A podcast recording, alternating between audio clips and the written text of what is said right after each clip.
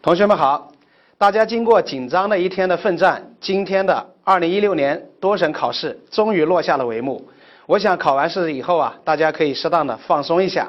我们接下来和大家一起分享分享、交流交流2016年多省申论考试的主要特点，它给我们怎样的启发？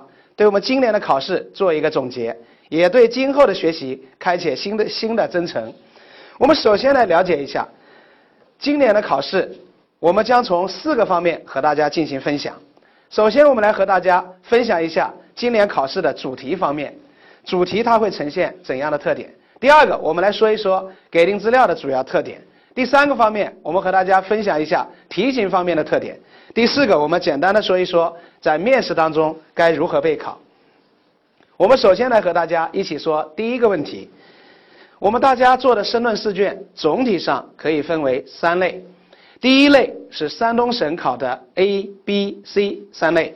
第二类是黑龙江省考的三类啊，分为不同的情况。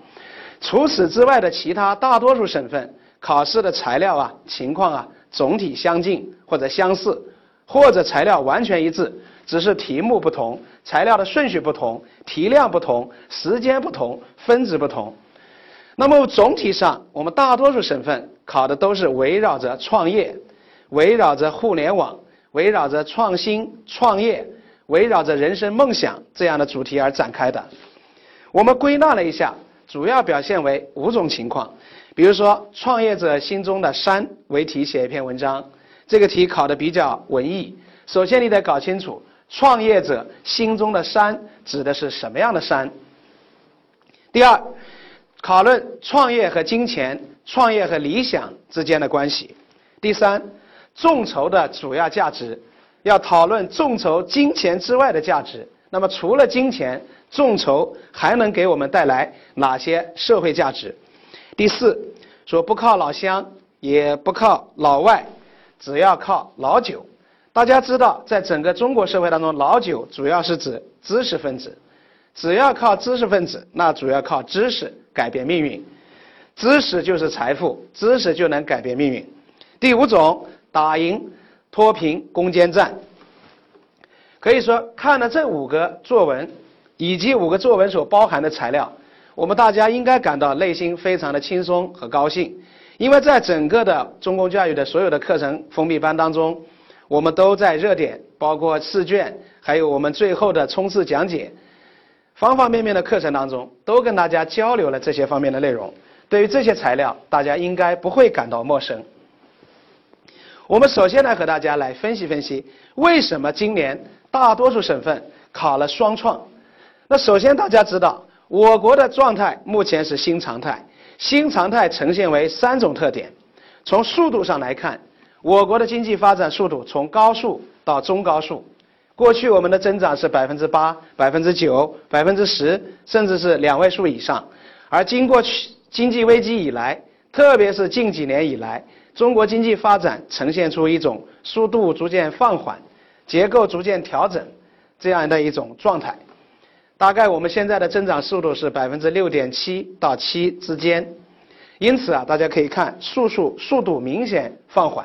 第二个，从结构上来讲，我们过去啊，中低端的东西、中低端的东西太多，中高端的东西太少，我们要实现结构的转型。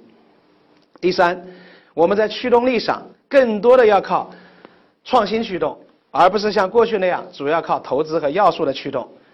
当前的状态是新常态，而我们的梦想是中国梦。两个阶段的梦想，一是建国一百年，一是建党一百年，分别要实现小康，要实现中国梦。那怎么办呢？我们要靠四个全面，要全面建成小康，全面实现中华民族的创新。而双创是我们当前非常热门的话题，也是解决从中国梦怎么样实现的重要的途径和方向。我们可以从几个维度啊，简单的来理解一下。当时我们在封闭班给大家讲双创这个热点的时候，其实写了五个方面的分论点。大家如果有印象的话，会有一点记忆。比如说，我们假如从经济角度来看，双创能够让经济发展更有新的动力。双创让经济的发展有了新的动力。传统的经济主要靠制造业。传统的制造业主要生产的是中低端的商品，大量的通商品生产出来之后无法卖出去，从而形成了大量的产能过剩、产品的积压，并不能形成有效的商品营销。因此，从经济方面来看，双创能够催生出一大批新的产业，尤其在互联网加的催生之下，能够产生各种各样的重创、众筹、众创、创客、创客空间，各种各样的科技孵化器、互联网孵化器、互联网新兴的产业，为整个经济社会转型发展注入了新的动力。第二个方面，我们可以知道，双创对于社会来讲。由于有了公平的竞争环境，有了公平的竞争机制，双创能够更加激发社会公平，从而使社会公平具备新的条件。从个人来讲，双创能够增加收入、改善生活；双创还能够实现梦想，实现自身的个人价值和社会价值。因此啊，从新一届政府上任以来，中央特别强调双创。